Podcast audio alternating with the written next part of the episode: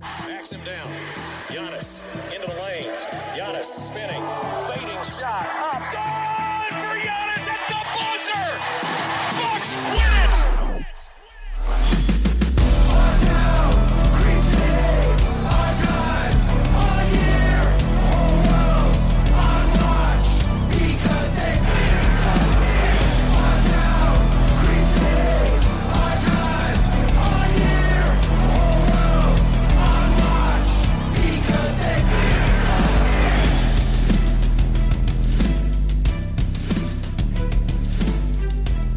Welcome to Locked on Bucks. I'm your host, Kane Pittman, alongside the founder of BrewHoop.com and longtime voice of the podcast, Frank Madden, who I sent a message this morning and I got the holy grail of responses from Frank when I asked him if he wants to pod. Fuck it, let's pod. When he does that, when he does that, I know he's ready to roll. Frank, uh, if we got some more mailbag questions to knock out, or what's the plan here? keep keep bagging it. Yeah, um, we didn't get through everything yesterday, so F it. Let's pod. Let's let's mailbag it. All right, let's dive straight in. Now we've got a couple more email questions. I did say this is going to be a Giannis mailbag, and it is. We're going to finish off with a bunch of questions around Giannis, but we got an email question from uh, Kevin, who, by the way, did you mention before we started recording? This is the the Rocky Rococo fan that helped you out with some He- stuff there. He's, Is that he's my hookup. He's my hookup. He's my Rockies hookup. Um, which you know, I, in 20 years from now, when I look back on you know my Locked On Bucks podcast career, you know, I, I guess like friendship with you and Eric will be something of value, but um, you know that Rocky Rococo gift card that Kevin hooked me up with, uh, that will that will probably come in at number one. So shout out to Kevin.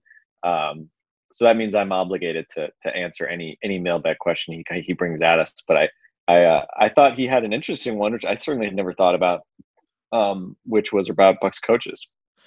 Yeah, so he asked, uh, out of the 16 head coaches the Bucks have had, uh, that includes interims, where would you put Bud, and who are your top five Bucks coaches? Now he gave his order, which uh, I think we discussed, and it's kind of hard to argue with. But he's got Costello, Nelson, Budenholzer, Karl, and Harris, Del Harris, that is, for his top five.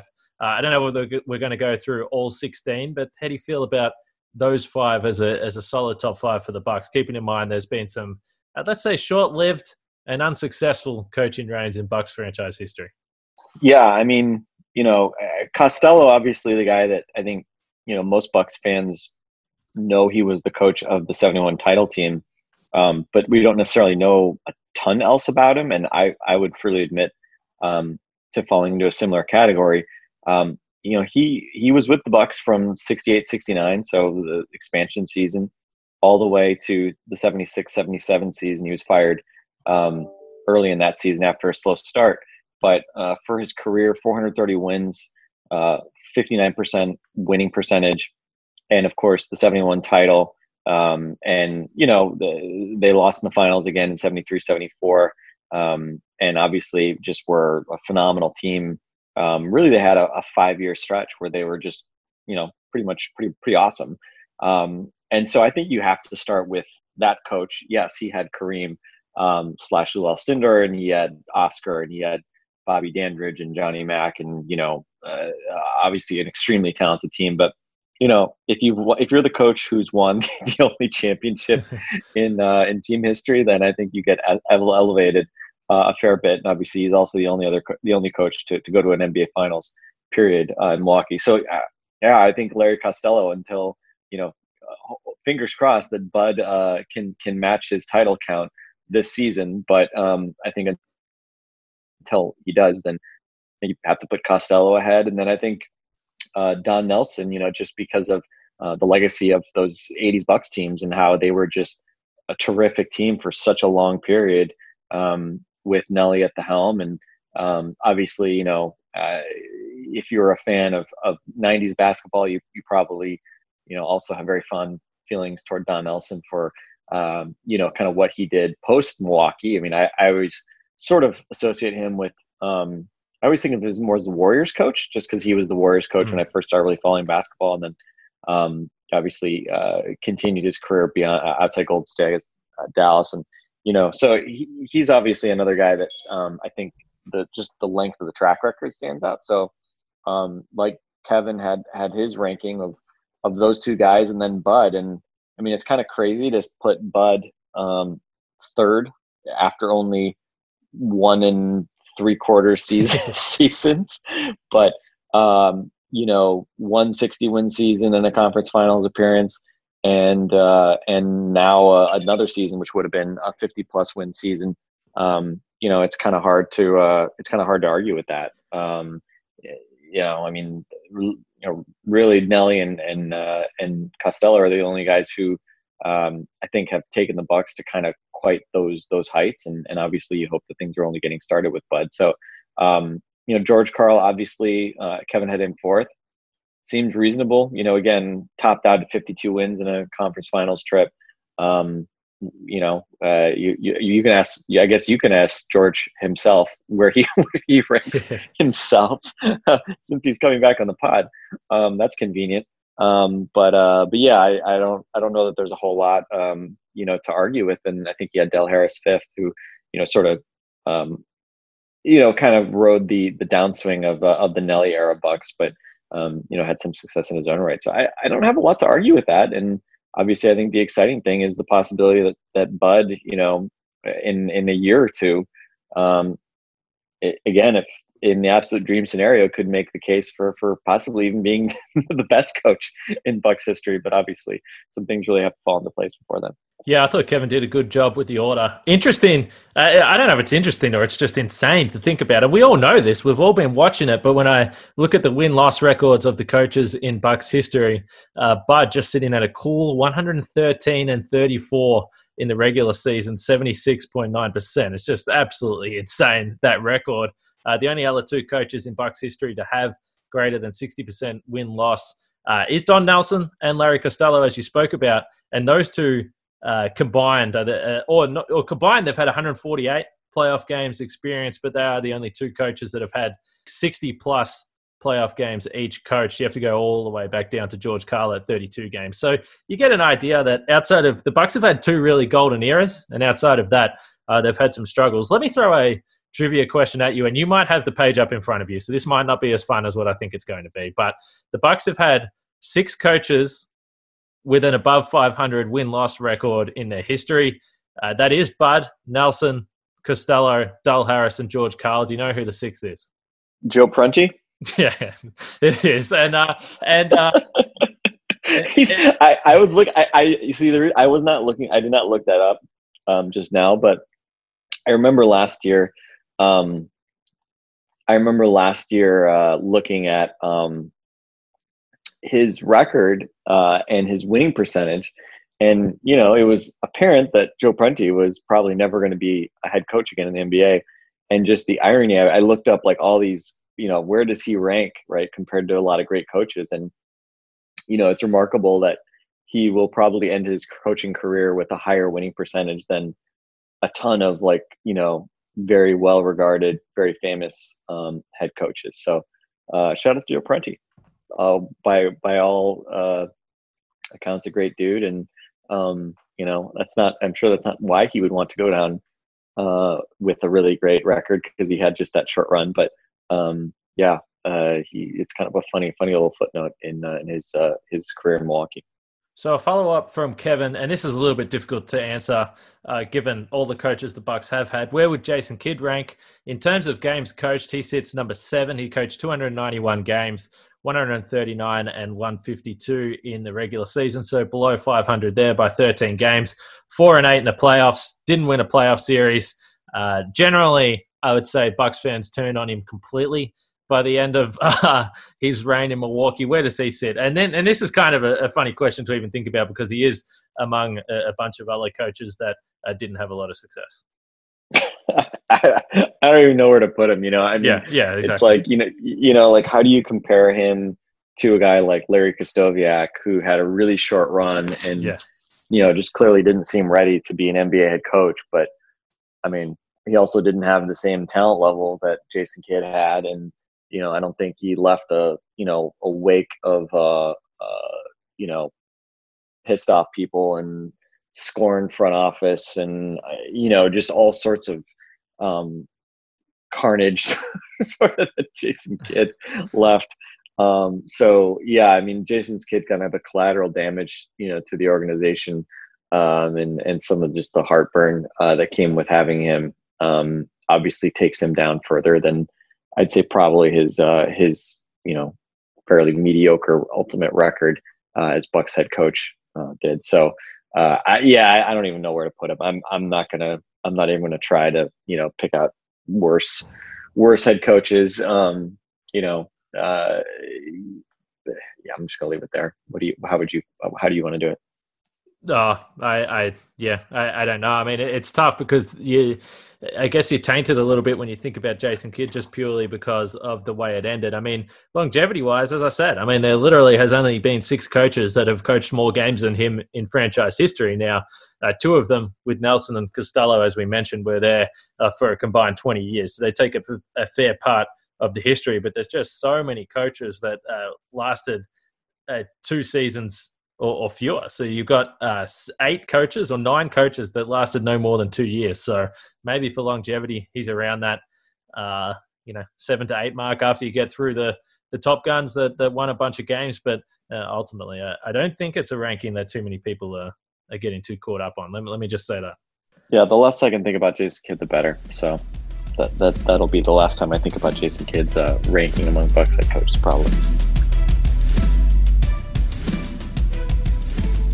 All right, let's move on to the Giannis questions. We've got four of these uh, from listeners that have, have, thrown these in. We always have a bunch of questions around Giannis. The first one comes from Sean Johnson, and he asks whether this pandemic and shorter season will affect Giannis's decision.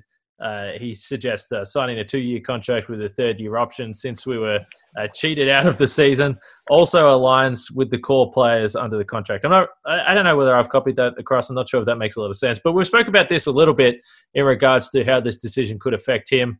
Uh, you've gone through the numbers previously, uh, but where do you sit on sit on this now? As we uh, looks like we're going to get to finish the season, but we're really no closer to understanding what the financial impact of this is going to be. Yeah, I mean, um, I think uh, next season, again, there, there's so many unanswered questions about how the league's going to uh, handle the cap next season. Um, I think the safest thing, and I, I, think what we're what we've seen indications of, at least from you know people seemingly in the know, is that you know even if um, you know the salary cap is supposed to be forward looking, so obviously uh, this season, you know, the cap going or the revenues going in the tank, um, nominally shouldn't uh, condemn next season to be a really big drop off in the cap number. But um, I mean, we have no idea when fans are going to be allowed back in stadiums, um, and that's obviously um, that's a very material aspect of, of the NBA's business. So, um, I, you know, I, I and I personally find it kind of shocking that they're you know the the part of the agreement with the players was that they would try to um, I mean, or at least the league was going to try to force the season to start in early December, which kind of shocks me because, you know, as we've discussed, why hurry back so that you can play in front of empty, empty arenas? Um, but we'll see, I guess, what happens there. But, um, you know, bottom line, I, I believe even if, uh, you know, the league's revenues, I think, are going to be notably depressed next year compared to what they would have otherwise been absent pandemic. Um, I would expect that the salary cap will be at least within uh, you know a stone's throw maybe of what it, where it is right now. So maybe not growing by as much as it you know certainly as it would have, but um, to kind of maintain some semblance of um, stability and to not punish players who are free agents this summer. Um, you know they can basically set the cap at an artificially high number and then um, you know basically put more of the player salaries in escrow which they normally do put um, a percentage in escrow, and then if you know basically the players got too much money, they can hold the money back. And so that's that's basically what they would do next year. They would just basically hold back more money, and so players wouldn't actually get paid uh, their you know nominal salaries, but because you know for free agents, you know the cap sort of sets the bar at what you can get, and you know that sets what your raises are and your future salaries and all that. The, the concern is that um, if you sign, you know, if the cap drops by twenty million dollars this summer then uh, you know those guys are kind of screwed if they sign multi-year deals, right? Because they don't get the ratchet back up uh, if hopefully the captain would would go back up. So long story short, I, I, don't think players next year are necessarily going to be be screwed. Um, because I don't think from a stability standpoint, it's good for the players or the league to do that. Um, as we've discussed, like putting half the league in the luxury tax doesn't really serve any practical purpose either. Um, so all that being said, I mean, Giannis also any extension he signs it does not kick in until the year following. So there's actually a fair bit of buffer here um, before you know a Giannis extension would actually kick in anyway. Um, so all that being said, I, I think probably to the average fan, I think average fan probably overstates the impact of um, of the pandemic and everything that's happened on whether guys will sign extensions. Um, I, I, do think there will be some uh, some maybe impact, some concern about uh, signing, you know, an extension uh, this coming summer for guys who are like Anthony Davis who can opt out. Um, they're going to be an interesting spot. Maybe the guys like that do like one plus ones. Um, but for Giannis, um, yeah, I, I mean the two plus one I think just makes a lot of sense anyway. You know, to be honest, I mean for the purposes like of what kind of was brought up, just aligning with um, the time horizon of this team and the fact that it is a bit older. Um, I, I don't know. I mean, it's not like Giannis is ever going to be struggling for money.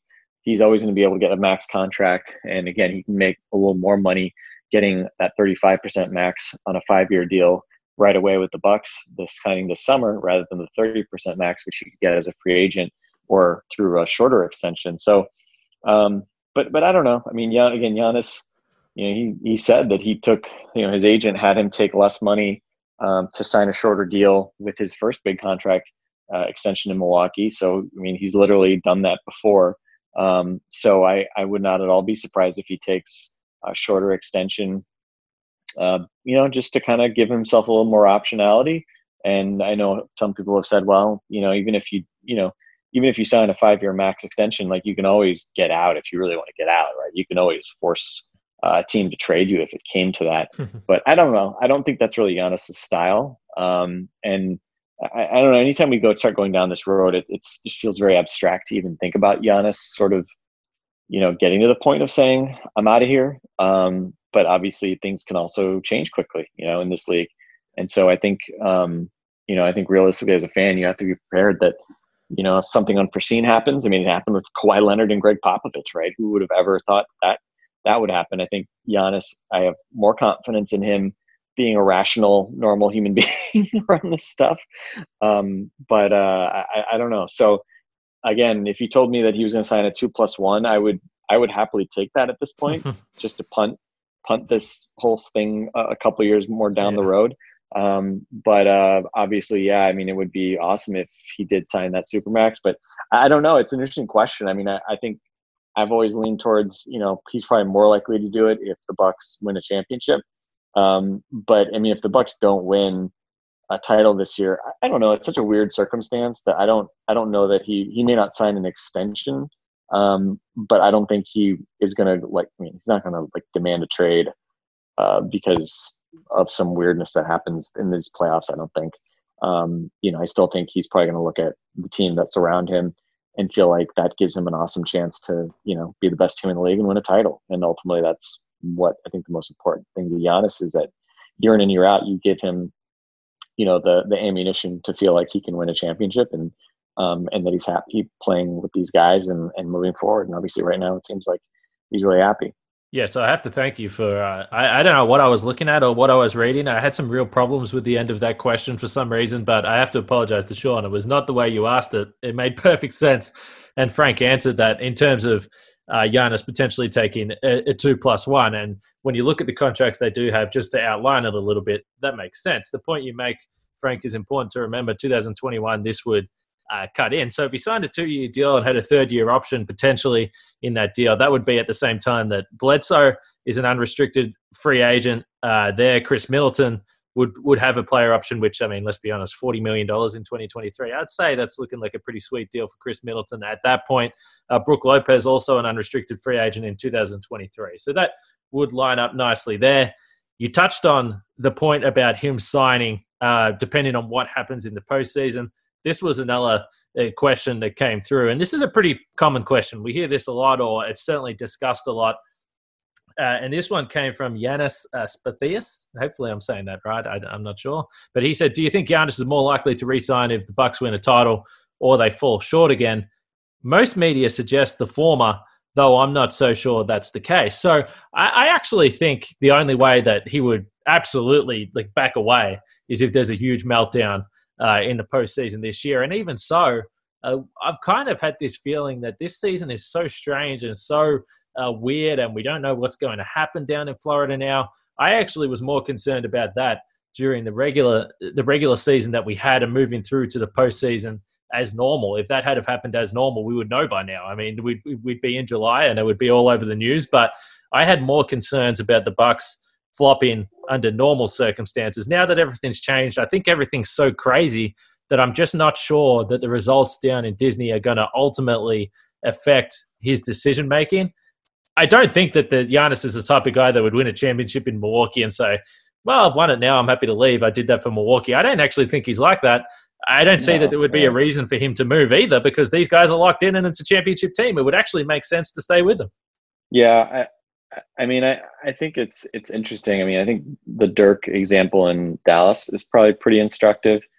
Um, I think I just do think guys, um, and I don't want to like typecast him, but uh, I mean, we've seen a lot of evidence of it. You know, he he's not like a Kawhi or Paul George who's they're from California. They want they wanted to go home. You know, there was a mystique to going home and playing for the teams that they grew up watching, or you know, LeBron, who's you know a burgeoning multimedia mogul who you know I think for personal reasons wanted to be in LA, and the idea of being a Laker was very appealing for kind of business purposes and sort of you know legacy type type reasons.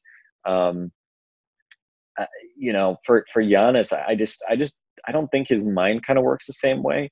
And I think the the funny thing to me about um about like a lot of the like you know the like the warrior like quote unquote rumors which aren't even really rumors right it's just like random speculation yeah. um it, it's kind of funny because it's just it just feels like it's like weird right you like you look at durant's experience and Durant going there and ultimately leaving, having won two finals MVPs, and ultimately still feeling like a pretty tortured guy about his legacy. Um, and and not feeling like even though he was, you know, the man in those finals, winning championships, um, the fact that that was always Steph's team and it, you know, to so many people, rightly or wrongly, it just felt like he sort of had to take a shortcut to winning a championship. Um, I, I don't I you know I, I I have to think Giannis would look at that and be like yeah it's not like is that is that really the uh, the most appealing place to to go you know where it's not really even going to be your team and you're just sort of following you know? I, I don't know. I, I and again I wouldn't have I would have said the same thing probably about Durant you know? Also not being a guy I would have expected to go to to Golden State but um but it is kind of just a I don't know it just seems like a, it just seems like it'd be a very weird thing for him to go to some you know very good team right now um, and uh, and you know view that as like the place he wants to go like in in in the next year right? Year plus just seems like very weird because you know again i mean things can change quickly but if the bucks are winning 60 plus games and competing for championships um, is he really going to feel like you know I, I don't have enough around me right i mean because it's that would kind of be admitting that he can't do it you know that he's not good enough on his own to some extent um, and, and I don't know. I think Giannis is a guy who kind of wants the challenge, likes the challenge of this being his team, his franchise, his city, his state, you know? And a guy like Dirk, I think, sort of embodied that dream, you know, of basically being like, I am the franchise, you know, like I, this is my adopted home.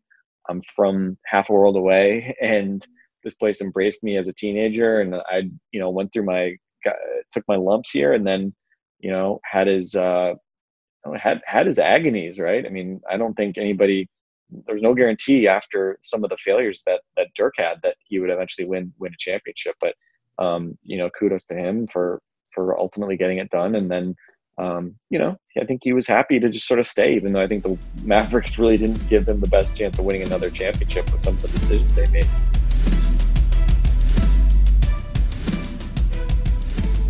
Let, let me ask you this. So this wasn't a question from the mailbag, but if if Giannis wins, if Giannis has like the Dirk career, winning one championship in Milwaukee and you know, let's say he wins more MVPs, right? I think Dirk won what one one MVP. Let's say Giannis wins like four MVPs and one championship.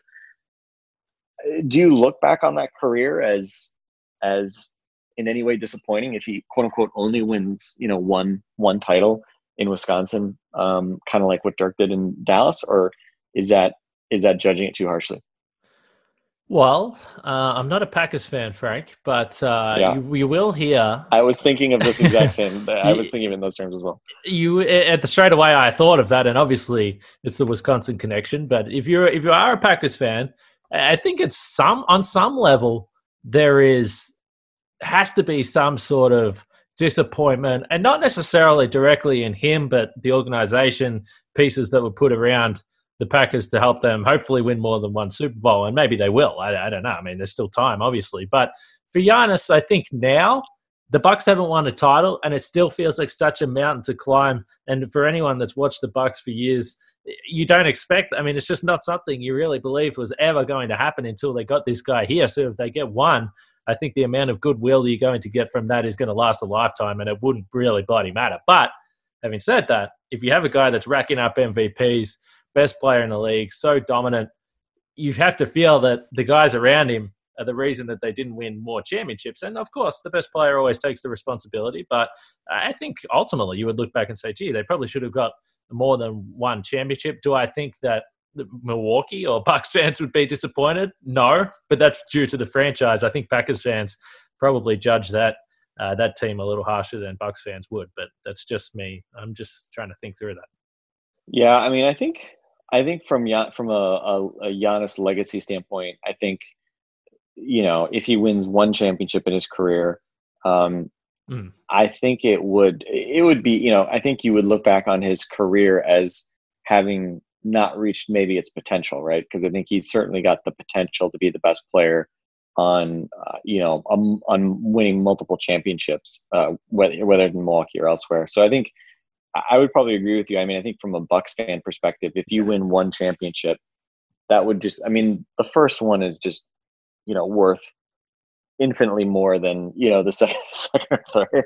Give him a statue. Get him a um, statue, um, you know, like exactly, exactly. You know, to to to lead this franchise from, you know, literally the depths of 15 win hell to um to to a championship, I think would just be such an enormous accomplishment. And you know, kind of like what what you know Cleveland saw with LeBron, right? I mean, LeBron wins one championship in Cleveland, but you know, no one no one looks back on his finals losses as like, oh, you know, re- he really disappointed in Cleveland. He could have done more. You know, I mean, nobody really thinks of it that way, right?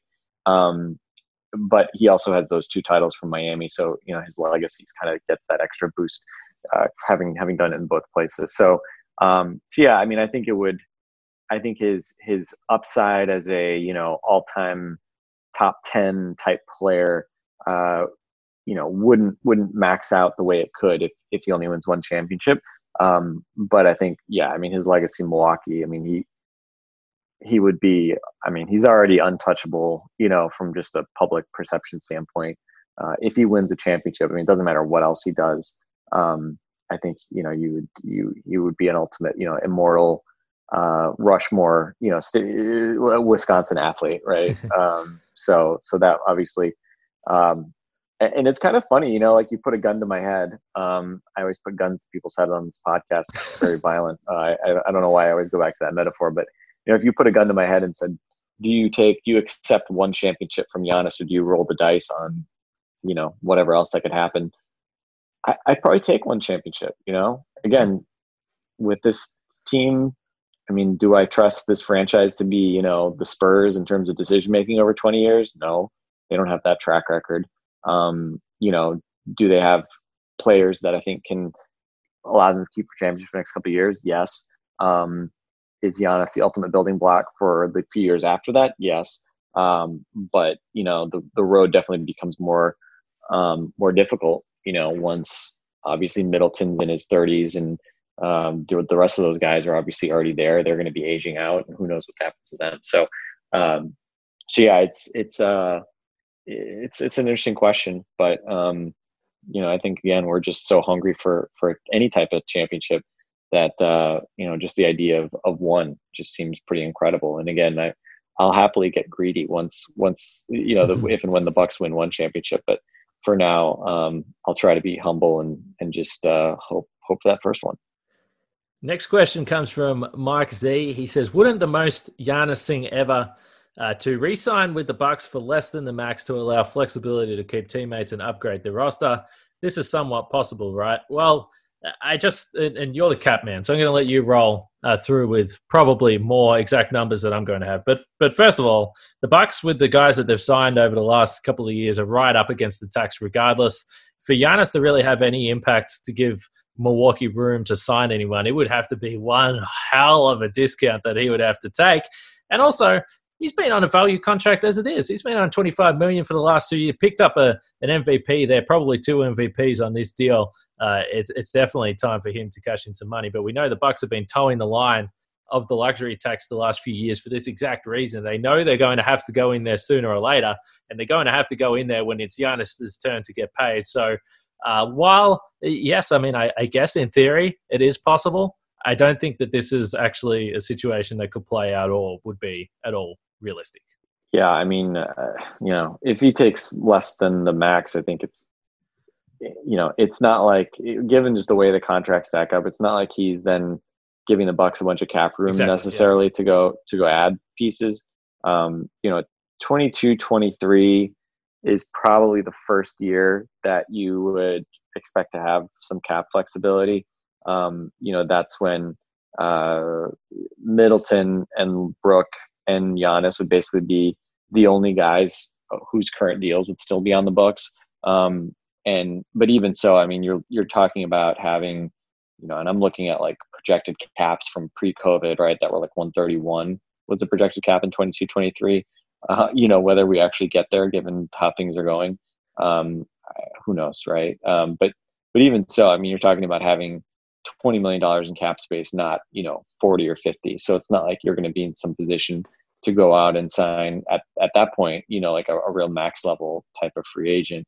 Um, so yeah, I mean, it's it's just you're you're in a much you're in a much more difficult position um, from from just a salary perspective to to kind of you know really build around Giannis and and add like you know superstar type talent. I mean, I I just don't think um, that uh, that again the Bucks are. I, don't know. I don't. I don't. I mean, anything can happen, but I think for the foreseeable future, uh, Khris Middleton's going to have to be the second best player on this team.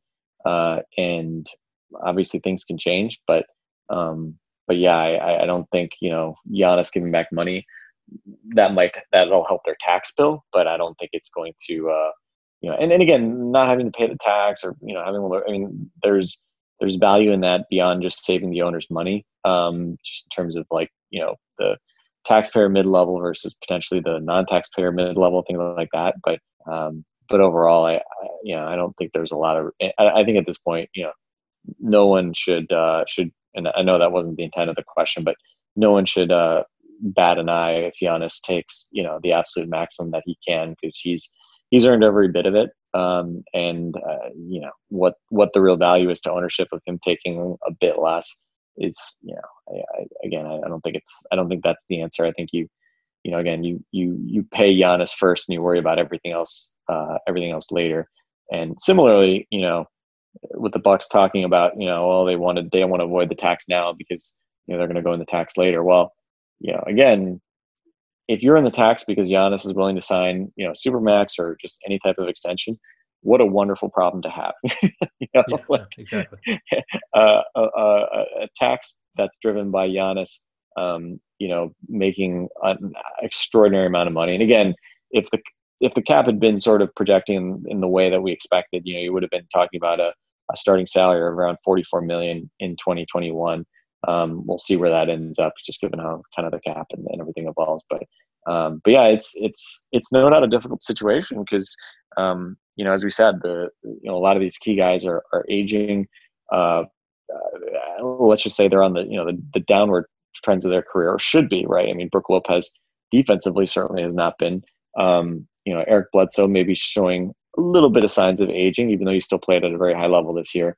Khris Middleton, obviously, you know, just had his career year, so that's a great sign. Hopefully, hopefully that that peak continues for for another uh, few years at least. But um, but yeah, it's it's a tough situation, and and again, you really need. I mean, Donte DiVincenzo panning out into at a minimum, uh, you know, like a super six man and potentially like a really high value uh, rotation player, possible kind of role playing starter type guy. Um, from where you got him in the draft, that's that's a big win, right? I mean, just when you think about trying to build this this rotation for the future, um, you know, George Hill's older, obviously as well. I haven't mentioned him. Um, and uh, again, if they do keep this pick, they're they're you know the, these picks are important because they only have so much ammunition to kind of reload. Even though we've also seen them be able to add obviously really quality veterans um, for next to nothing. You know, whether it's Wes Matthews, Kyle Korver, Marvin Williams on the buyout market. Um, you know, that's obviously we're seeing the Bucks take advantage of uh, their elite status and the fact that you've got Giannis, you've got a great coaching staff. Um, you know, this is obviously not not the same um, Bucks that that many of us grew up watching grew up watching, where you know you you never got the bargain contracts because guys didn't want to play here, uh, and now obviously that's that's changed significantly. Yeah, no doubt. So that last part that you mentioned rolls into our last question here, which was from Mark Ambrose. He said, I know we are title run focused right now. I feel great about the pitch to Giannis in the short term, but what would your long term pitch slash vision be? Guys like Bled, Hill, Lopez will be well into their 30s in the next few years. Uh, would you build young depth, angle for a star? I think the important thing to note that we've kind of just touched on here, so some of this we've already answered, but the big point is that there's probably not going to be a lot of flexibility in the next year or two at least. They're going to be pretty locked into this roster. We knew when they gave these guys a lot of money and long term contracts that was probably going to be the case. So, as far as pitching to Giannis, I, I think the best. Uh, the best thing you can do is say, well, have a look at the last two years. I mentioned that record for Bud 113 and 34. Uh, they had their playoff experience last year. Uh, this season's going to be so uh, crazy. Hopefully, you win a title, but if you don't, uh, I don't think it hurts you a lot. Moving forward, as far as filling out the roster, as you just sort of pointed to, I mean, the Bucks have really in the last 12 to 18 months put themselves in a really strong position to to pick up veteran minimum contracts, to pick up buyout guys. Uh, they've become a really uh, attractive destination for these players to come and play here because of the system under Bud. Uh, brand new re- arena, fantastic facilities. I think the the uh, I, I, guess uh, avoidance of wanting to play Milwaukee has gone away somewhat because of the facilities. Also because you have an MVP on the roster. That's the number one reason. So players are going to want want to come here to win. You're going to be able to pick up the guys like we've seen with Wesley Matthews as well, Marvin Williams, obviously, uh, this year. So I, I, think it's a really attractive place to play. I think it's also important. I'm all in on using this pick this year. I mean, you got to have guys, and the Bucks haven't had a lot of success outside of obviously the home run with Giannis, which was a pretty damn good one, and a second round pick with Brogdon. You got to have some young guys in there. Uh, Donte DiVincenzo, we've seen the value of having a first round pick uh, on that on that contract. You get control over these guys if you can pick in the first round and get a valuable contributor, I think it really sets your your roster up nicely as well. Uh, and we had the podcast with Sam Vecenie a couple of days ago, just at the end of last week, and he was pretty optimistic, particularly with the Bucks when you talk about guys like Eric Bledsoe and George Hill that are 30 plus. Uh, he said there's a couple of ball handlers that fit that Bucks mold, uh, long, athletic defenders, able to shoot the three a little bit. So there's options there. So I, I think that in terms of winning, you don't have to pitch too much to Giannis because he's there. He's seen it. It's not like you're trying to attract him. I don't see the Bucks are going to be in a really, really good position to to trade for another star. I think it's all about uh, getting the fringe guys that, that put you over the top with the depth we've seen. Yeah, I mean it's it's going to be Giannis plus the system. Yeah. in a lot of ways, right? And and not to diminish like what Khris Middleton's done or you know Brook or or uh, Bledsoe or any of those other guys, but um, but yeah, I mean that that's I think the, the selling point is um, being able to build just a, a, terrific culture where guys obviously buy in and um, there's no question, you know, what the North Star of this franchise is. That's Giannis and building around him and exploiting his strengths on both ends and, um, you know, complementing uh, the things that, that he does well and, and also, you know, covering for things that maybe he doesn't do well, obviously just with the, the spacing uh, around him to, to kind of give him room to operate offensively. So, um, yeah, I mean, I think as far as the selling points go, um, you know, again, I think just the uh, everything we see, right? I mean, you've been around this team.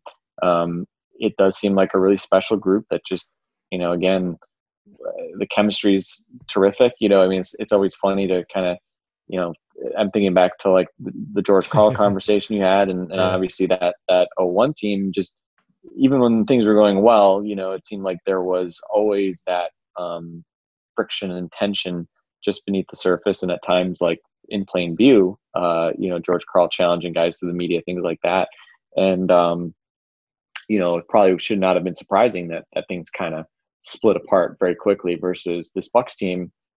You know, where are the egos on this team? I mean, there really aren't any egos on this team. It's it's pretty remarkable. Um, from you know, there aren't a lot of young guys, but um, you know, I think I, I, think this is where the leadership of Giannis really shines through because I think you know this is a bunch of veteran guys um, who have fallen in line behind uh, a young super duper star, and I think you know all the um, cliches about his his hard work, uh, you know, the kind of quiet leadership, unselfishness, all of that stuff. I think just um, you know courses through the veins of this team, and it, and it is not at all surprising to me that um, you know building the roster the way the Bucks have um, has has paid dividends, and it's such a drama-free team. and you know, it's just uh, it's just a team that just takes care of business night in and night out. So, um, so yeah, I mean that that's a pretty good place to work now. You know, again, is it the you know sexiest place because of you know big names and things like that? No, um, but is that what Giannis is looking for? I don't know. You know, he doesn't really seem like the kind of guy that would be overly fixated on that. He's not, you know, kind of like the again the kind of Team USA crowd who, you know, is their buddy buddy with you know these random other star players and want to play with them, right? I mean, Giannis famously sort of avoids avoids those other guys.